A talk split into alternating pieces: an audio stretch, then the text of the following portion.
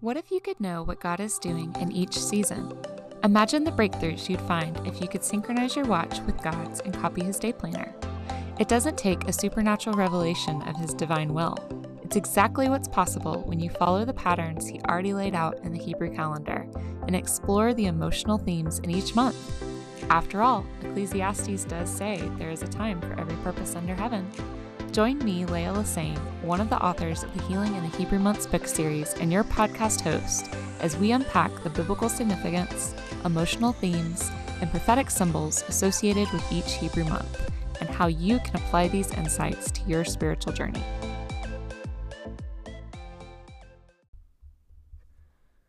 Welcome back to the Healing in the Hebrew Months podcast. I'm Leah Lassane, your podcast host and author of Book One in the Healing in the Hebrew Months book series. I hope you've been enjoying the bonus episodes we've been posting um, since our last month of Tishri. I uh, hope you enjoyed the Tishri episode as well and the, the holidays that we experienced in that month. Um, if you're curious about how to celebrate the holidays, um, next month is Kislev. We've got Hanukkah coming up. Um, be a little while before we have any other major holidays, but um, we have a special bonus episode all about the holidays and how me and Seneca approach those. Um, so if you're just tuning in, this is your first episode with us, definitely go back through the bonus episodes and get caught up a little bit on what we're talking about. Um, as always, too, there's the Healing in the Hebrew Months book series. So the things that we are going to cover today, it's kind of the the thousand uh, foot view, um, kind of broad and not very detailed. So if you want more detail, um, get the books because that's where we have time and space to go into depth. Um, but starting off with our month at a glance. So if you follow us on social media, you've seen us post these little monthly graphics. Um, this month we are entering into the month of Cheshvan, and our blessing for the month is rest and transition. Our tribe is Dan. Our gem is turquoise. Our constellation is Scorpio. Our gate is the horse gate. Our letter is noon. Our musical note is A flat. Our emotion is revelation. Our body part is the intestines, both small and large. The holidays, uh, there's actually no holidays in Cheshvan, and we'll get into that in just a second. Um, our area of healing is moving into new identity, and our area of warfare is fighting against obstacles to your call. Um, so, just touching into with the tribe, Dan um, mentioned that up at the top. Um, listen to the the tribes episode uh, that Seneca did just a couple weeks ago. Um, if you have any questions about the tribes and how we've matched those up with each month, um, she does a really great job of unpacking all that in that episode. Um, and she's working on one coming up in the next couple weeks um, for the gemstones too. So check in for those bonus episodes uh, between each month. But going back to those holidays, so Cheshvan is actually the only month without any holidays. There are no fast, there are no feast, there are no major holidays, no minor holidays. It's the only one with no celebrations. Um, and it is said to be because it's the month reserved for the Messiah to return um, or the Messiah to come. Um, so this is a really prophetic month. Um, it's also a prominent month in the story of Noah. Um, the flood began and ended in the month of Cheshvan. Um, so it's it's somewhat of a symbolic month, marking the beginning of both cleansing and revelation. Um, there's definitely that messianic component to it as well, um, and how we can tie that in um, with our emotion and revelation. So um, Cheshvan is a season of cleansing and re- revelation. Um, it's a season of seeing deep roots that need healing, as well as deep truths that we haven't grasped yet. Um, this is a great month to spend some time doing inner healing work, going after those roots um, roots of pains, roots of lies, roots of automatic thoughts, um, and just keeping in mind what, as we do all this kind of revealing kind of work that can feel vulnerable that God doesn't reveal things to us like that until He's ready to heal them. Um, he's not in the business of revealing our deepest, darkest hurts and fears just to poke at them and be like, ooh, that hurts, doesn't it? Um, if you have a worldview of God that says He would do that, that right there is is some lies that we need to work through healing. Um, so just keeping in mind, God's a good God. God's a, a God of healing. Um, so as we go after these things, if He's showing us things that hurt, it's only because He's ready to bring healing to those places, and we just need to lean in and see what it is He has for us there. Um, looking through our books real quick, um, just trying to grab some little highlights that I, I noticed for this month. Um, I was just reading from my book actually just a second ago, so book one in the series. Um, another another little important thing that I thought Seneca highlighted. She says in book two, uh, during Cheshvan, the Messiah is supposed to rebuild the temple. Um, so if you believe Jesus is the Messiah, you are the temple. Don't be surprised if a rebuilding is going on within. Um, so tying again back into that that inner healing, that deep root work. Um, you know, if the the temple's being restored, we are the temple in the new covenant. Um, so really, just being open um, to ways that God wants to to work within you and rebuild you this month. Um, sometimes that's painful. sometimes it's a little little uncomfortable and awkward at first, um, but just being being open to those changes. Um, as we said in the the month at a glance, um, the area of healing this month is moving into new identity. So to move into a new identity, you have to let go of an old identity, and sometimes that hurts. Um, if you think about an acorn, they're all over the place right now. Um, but acorns don't stay acorns if they're going to become oak trees. Eventually, we start calling them trees instead of acorns. Um, and we don't mourn that. We don't go, oh, it's so sad that it's not an acorn anymore. We celebrate the fact that it's grown. Um, so, just like the acorns, there might be ways that you need to to let go of some old identities in this season and start claiming uh, new ones, new God given ones that He has for you in this season. Um, a really awesome uh, insight Dell has in book three um, of the Cheshvan month.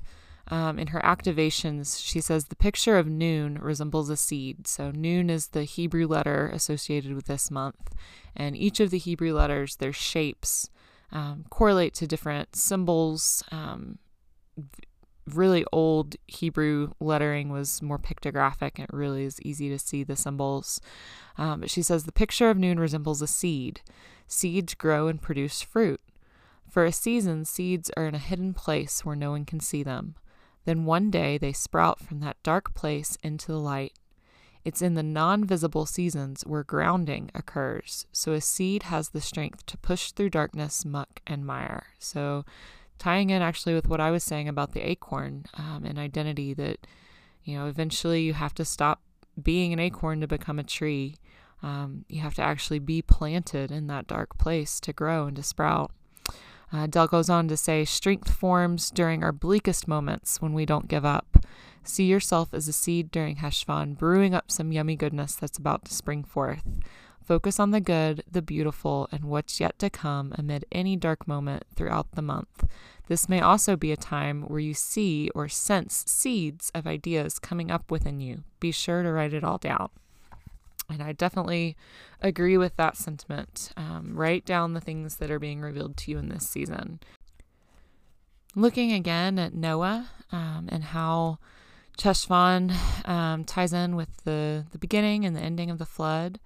Um, it's interesting, Matthew 24 37 through 39 um, Jesus is speaking and he says, uh, For it'll be exactly like it was in the days of Noah when the Son of Man appears. Before the flood, people lived their lives eating, drinking, marrying, and having children.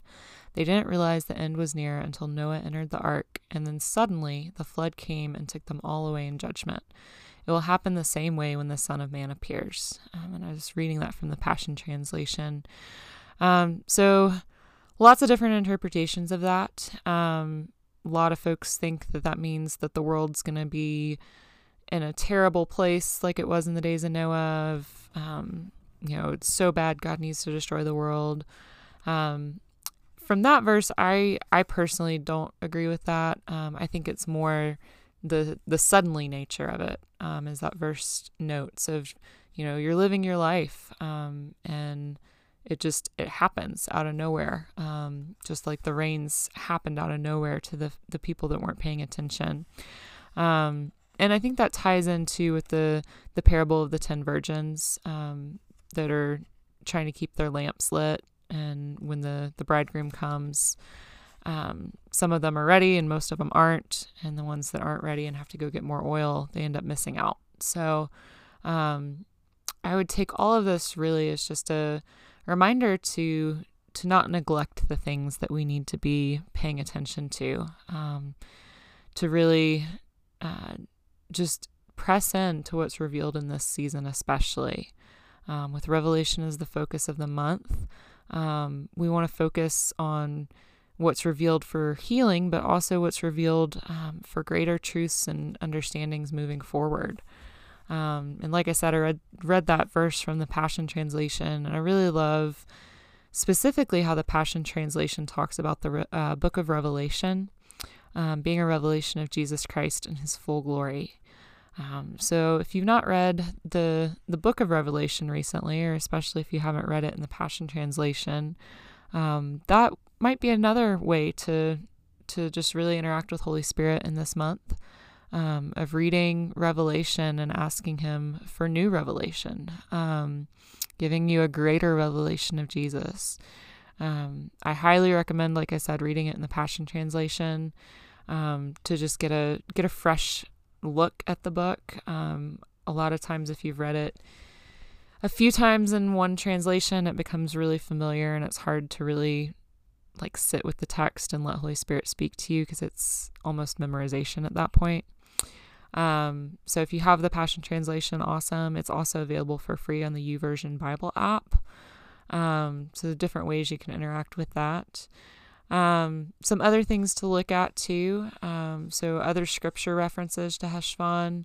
Um, there's the the references to Noah and the flood. Um, so that'd be Genesis 7:11 and Genesis 8:14.